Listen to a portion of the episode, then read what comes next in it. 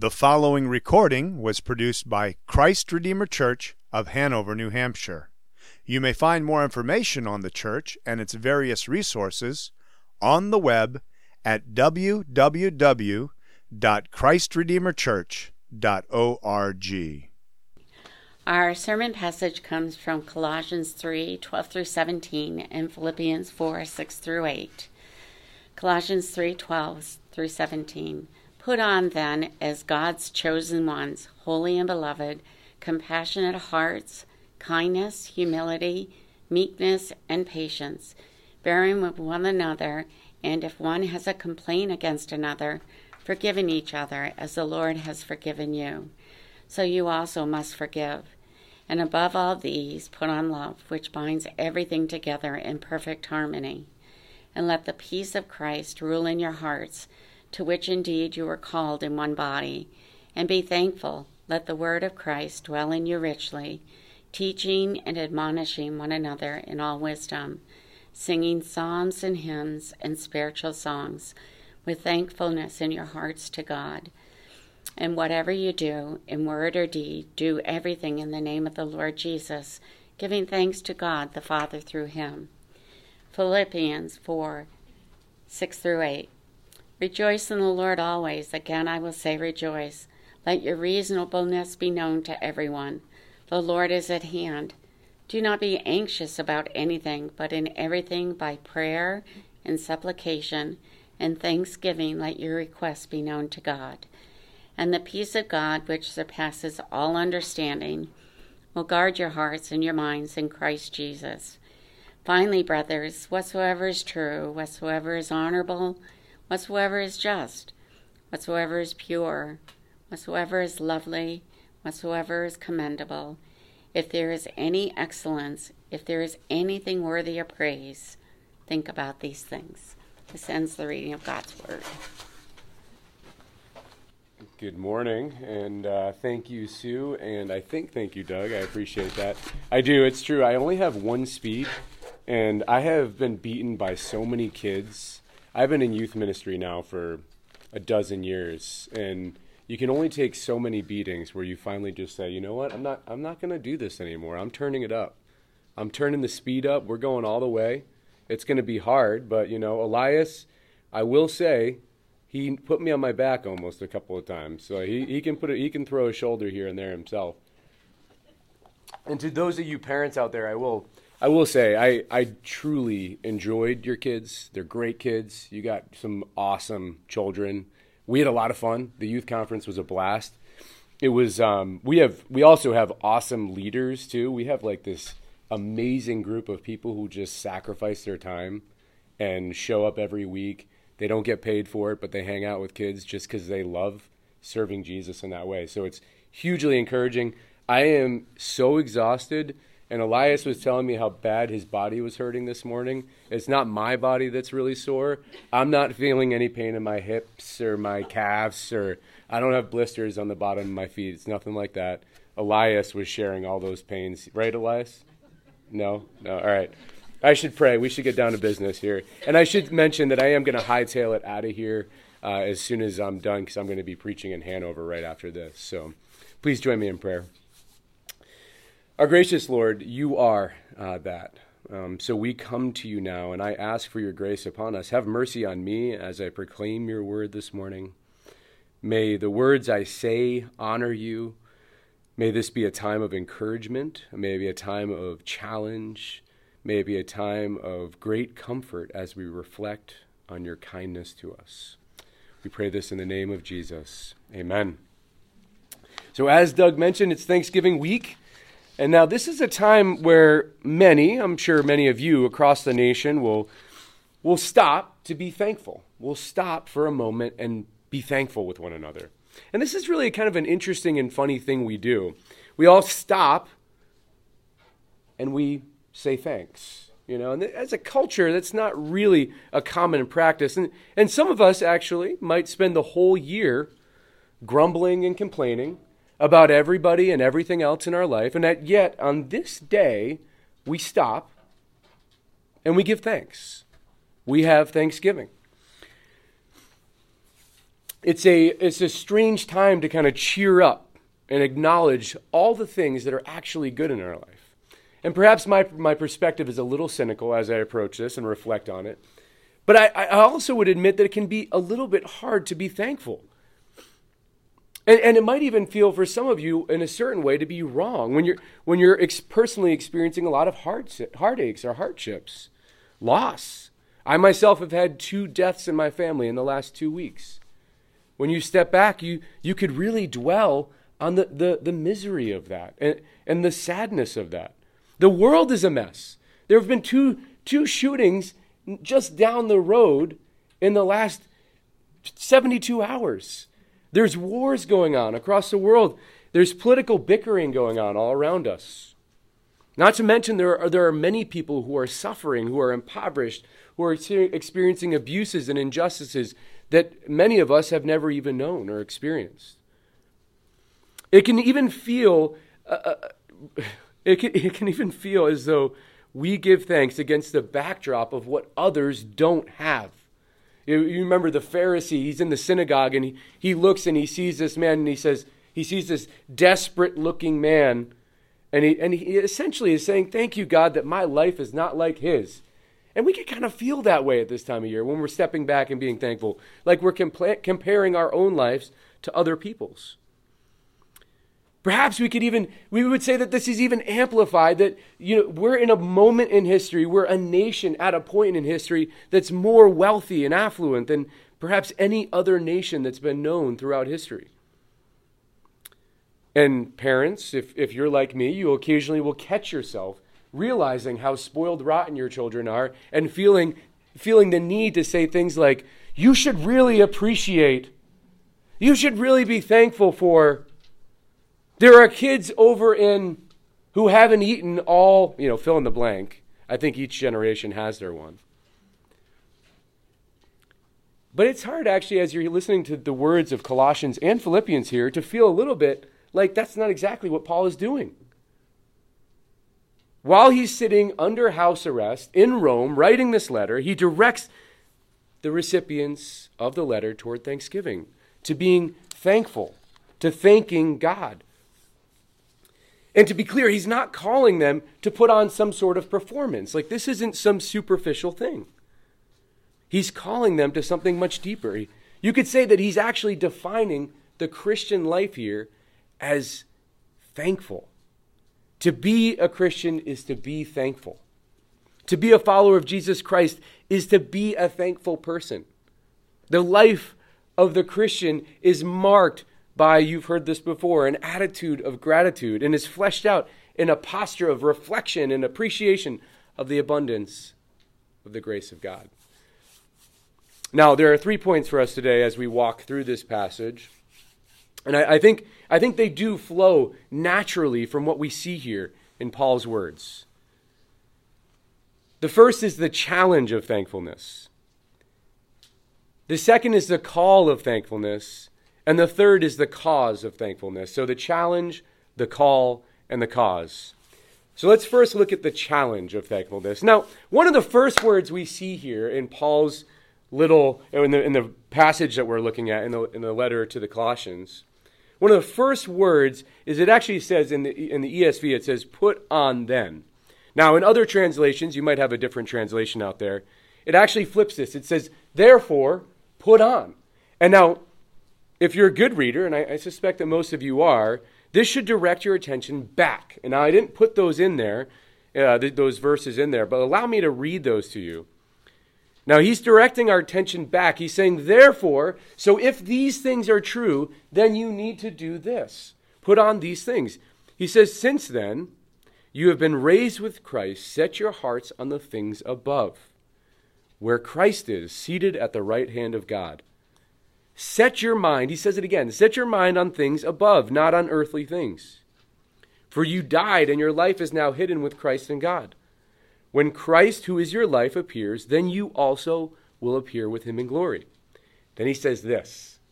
These are some hard words to hear. He says, put to death. He says, murder whatever belongs to your earthly nature sexual immorality, impurity, lust, evil desires, and greed, which are idolatry.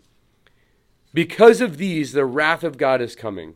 You used to walk in these ways in the life you once lived, but now you must also rid yourselves of all such things. Then he goes on to say anger and rage and malice and slander. Paul directs the Christian, as we are a new person in Jesus Christ, to orient our heart on the things above, to set our gaze upward to Him and not on the things of the earth, and additionally, to murder, to kill, to put to death whatever belongs to our earthly nature. Because certain behaviors, ways of thinking, and modes of operating have nothing to do with Christian living.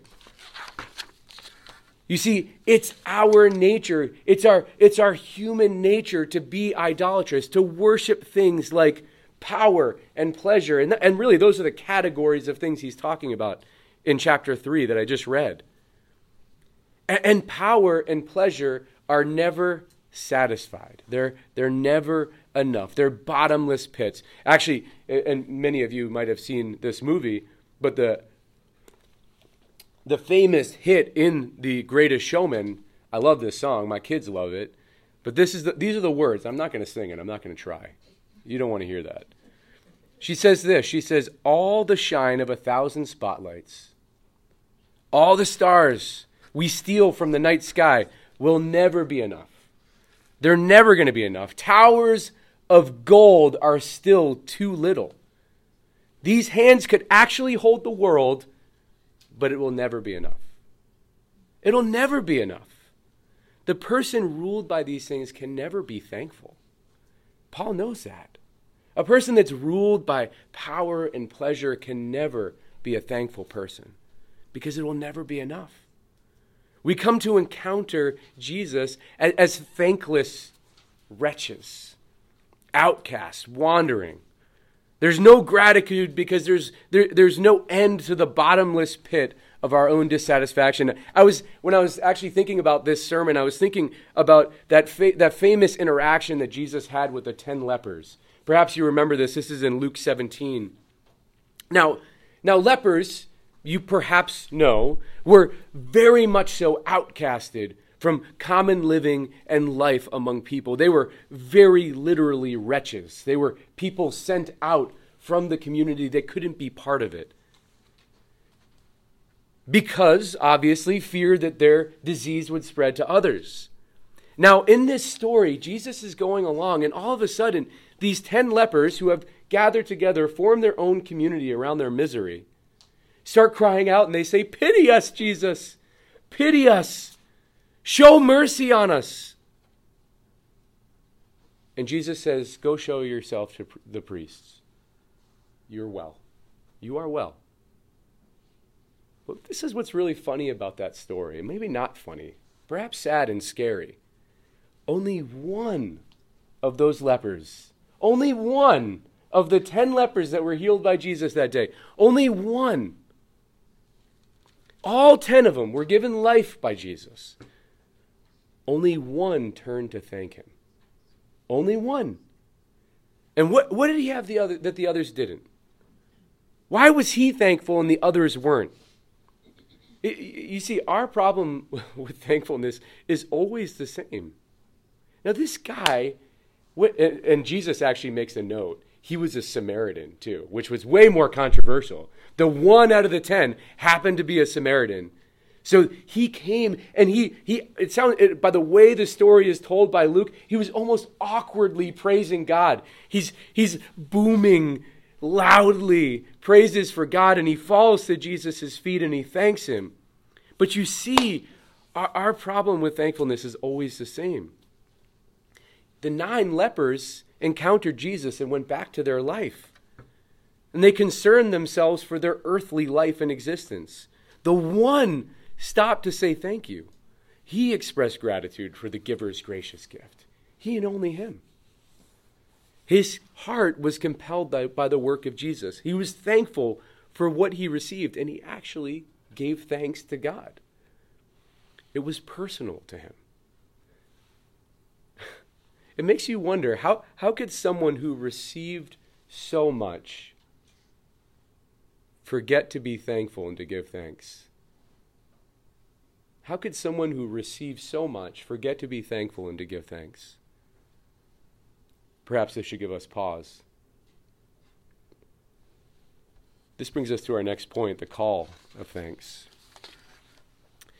Now, here we can see uh, there three times in in Paul's in, in the in the passage that we're looking for looking at today. Paul directs the recipients of the letter and us to be thankful. He says it three times, verse 15, verse 16, and verse 17.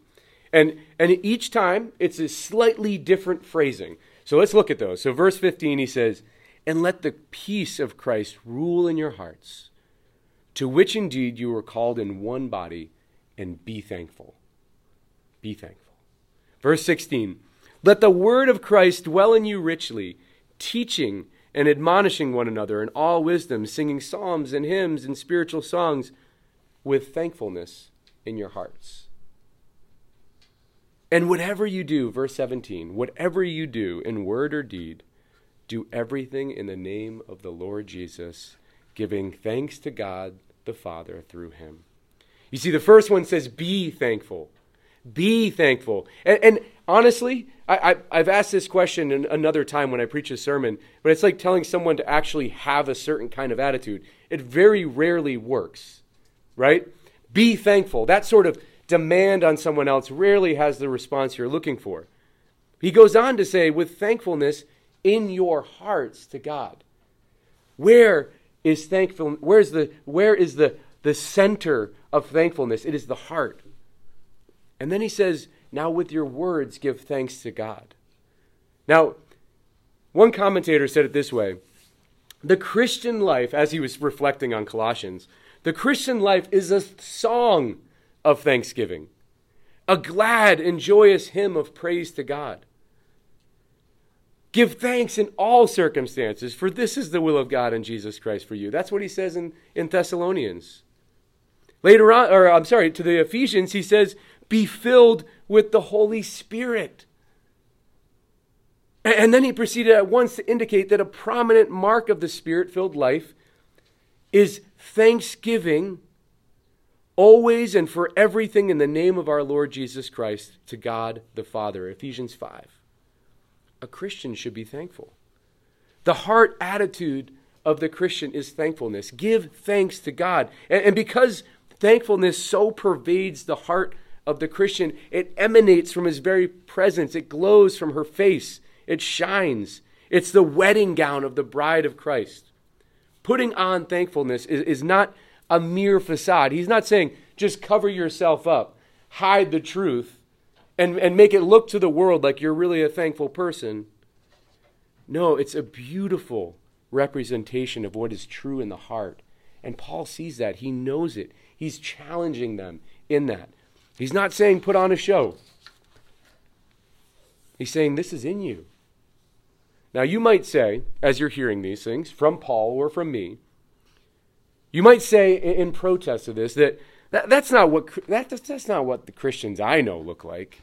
You might be sitting back and being like, ah, Chris, you're talking about Christians being thankful. That, uh, if you met the ones I know, they're not like that. And, and sadly, you might be right. Frankly, it's much easier and more natural for us to complain, isn't it? To grumble, to look at the ugly side of the story, right? As a matter of fact, if you were one of those uh, lepers healed by Jesus in that moment, you could possibly be saying, Well, sure, Jesus, you know, you healed me, that's fine, great, but now what? I, I have no home, I have no family. I have no life to live. Thanks a lot, Jesus. Now I'm healed, but what can I do? I got no food to eat. I got no car to drive. I got no job. Everything was everything was terrible. Everything's terrible now that you've done this, Jesus. It's like a Taylor Swift X song, you know? Famous for re- remembering all the good that happened to the No. All the bad. It always reflects on the bad of the relationship. And this is exactly what we do. And this is far more contagious, isn't it? And it's far more insidious. It, it's, it, it has a way of causing sort of a domino effect. You start grumbling and complaining, reflecting badly on an experience, and it just keeps spiraling. It's way easier to grumble and complain than it is to actually cultivate thankfulness. It's easier to grumble about husbands and wives and kids and jobs and bosses and students and work than it is to be thankful. And why do we do that? It's not only just because it's easier, not only because it's like our baseline in seeking power and pleasure, but it also fits our storyline better, right? Because we're the center of the story. We're all the center of our little story. We deserve better, don't we? I deserve so much better. You deserve better, right? That's why your story sounds like you're, you know, always the one that's the wrong one, the one that's been wronged, rather, not the wrong one.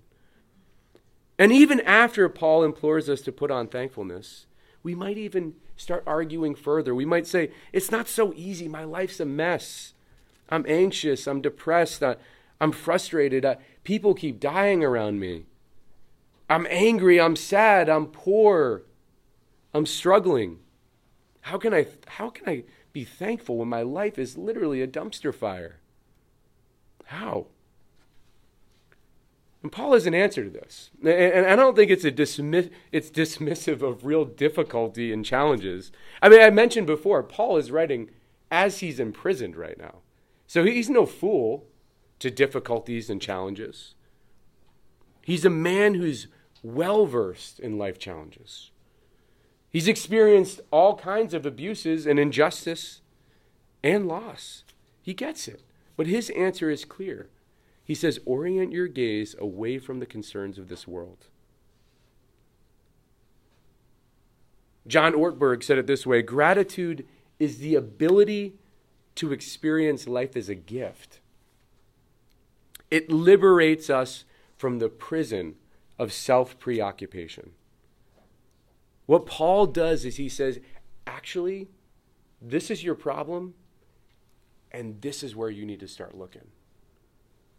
Don't be so self preoccupied. Don't consume yourself.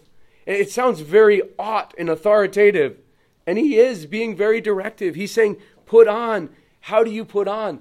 Gaze. Set your gaze toward him. Set your gaze out from your earthly experiences and look toward Him. Which brings us to our third point the cause of thankfulness. So we've seen. We've seen now the call, and now we're going to look to the cause. Now, it's helpful if we look at uh, this passage from the lens of blessing.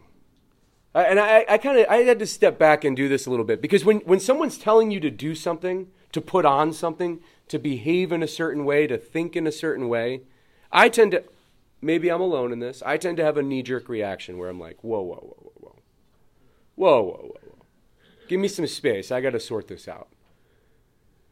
But when I started looking at this as a as actually from from thankful eyes, that this is actually a blessing from God. This passage speaks to God's abundant blessing to us.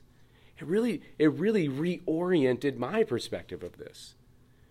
From the outset, Paul tells you that you are chosen by God. You are chosen. He says, put on then as God's chosen ones. Be thankful.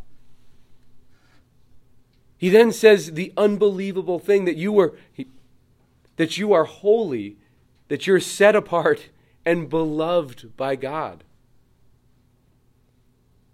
He says that you're holy, that you're beloved by God, that you're loved by the Creator. You, you are loved, you're welcomed in by God. He loves you not because of what you offer Him, but because you're His. You have been chosen you are holy and you are beloved by God. And then we also see that we are forgiven by God. Now it's easy for us to breeze past this little statement and yet and yet what what what word has greater significance to you and I than you are forgiven? to wrong a person in your life and to receive relief for the burden of that wrong. It's not a small thing. This is no small thing at all. To look in the eyes of the person you've wounded, that you've hurt, that you have blatantly disregarded, that you have betrayed, and for them to say to you, You're forgiven. I'm not sure if there's any greater relief that there is in life. Especially when we know this wrong. Now, we often don't know this in our relationships, right? Especially when we know this wrong, that this injustice is never going to be thrown back into our face again. Now, we rarely know that in our relationships, do we? It's never to be held against your account. You're forgiven. You're forgiven for everything you've done and will do to wound or harm yourself or others or God. You're forgiven. Thanks be to God. You're forgiven every, eh, for every thought you have and, and will have had against yourself or others or God. You're forgiven. Thank you, God. And it's by this that we can know this deep peace and that the, that the word of Christ could actually dwell within us. We've received forgiveness once and for all. When, when that leper fell at the feet of Jesus and, and was awkwardly shouting praises to God, he did so because he received new life from Jesus. And Jesus actually said something interesting to him, and I didn't mention it before. He said, Your faith has made you well. You see, Jesus did this work. Jesus did, he gave him this gift of life. And he did the same for you and I. He gave you and I life. He offers you and I life. And he did so, and he does so reflectively at the expense of his own life. His life for your life. His death paid the price for your sin, your pursuit of pleasure and power. You see, he died a gruesome death so that the judgment of death would not rest on your head. Far be it from us to not dwell on these things. Imagine someone who has been given so much could not turn and say thank you to him. And more than all of those things, he then rose from the dead so that we could actually be a participant in all of these rich blessings chosen by God, holy and blameless in the sight of God, forgiven, made new, so that you could put on compassion and kindness and humility and meekness and patience, that you could actually forgive as He forgives, that you could actually love and be in peace. So that not a dead savior, but savior, but a, a risen savior could actually rule and reign in your heart. And, and actually, if you look at the final words, he says, Whatever you do in word or deed, do everything in the name of the, of the Lord Jesus, giving thanks to God the Father through him, so that everything that we could do could have eternal meaning and significance. Thanks be to God. Thanks be to God. We, should, we have a lot to be thankful for. So, what have we seen today? We've seen the challenge or the difficulty of thankfulness. We've seen the call of Paul to be thankful. And we've even seen in that where we feel a rub. And we've also seen the cause of our thankfulness. What is the source? Where does that come from? You see, why are we thankful people? Why are Christians thankful people? What causes us to be that way? He's made you, you who are a wretch, his treasure. Now, I promised you three points. I have a bonus point as well. Is that okay? A bonus fourth point. I'm just I'm going to throw it in there if that's okay with you guys. I need a nod yes though. Okay, good, good. I got a bonus point. It's the character of thankfulness. Now, I, I wanted I want to direct her. So again, we've got the challenge, the call, and we also see the cause. Now, I want to look at the character of thankfulness, and this is what I want to leave you on. And this is really more of a reflective point. What does a thankful person look like? I hope that these, these questions that I throw out or th- I throw out to you today will be helpful. Things for you to consider as you leave this place. And perhaps bring them even to God in prayer. Bring them before Him or bring them to others. But there are three things in this under this point: reflection, actions, and contentment. A thankful person reflects with joy and can see blessings. A thankful person reflects with joy and can see blessings. Let me ask this Are you the kind of person that shares only the ugly side of the story? Are you a Taylor Swift? You don't have to put it in those categories if you don't want to. Let's look to actions. A thankful person lives like the giver of the gift. A thankful person lives like the giver of the gift. This is a call to obedience. Does your life, your conduct and service look like it is conforming to the image of the giver of life? Does your life look like it is conforming to the image of the giver of life? And finally, contentment. A thankful person is satisfied with the life God has given them. This is a hard one. This is a really hard one. A thankful person is satisfied with the life God has given them. Is your thankfulness contingent upon your circumstances? Is your thankfulness contingent upon your circumstances? Brothers and sisters, friends, we have great cause to be thankful. Paul is not merely challenging us in a superficial sense to be a people of gratitude, a thankful people. He's directing our attention to the many, many reasons we have to be thankful of the God who has created us and given us life and given us hope and given us salvation. Would you please join me in prayer?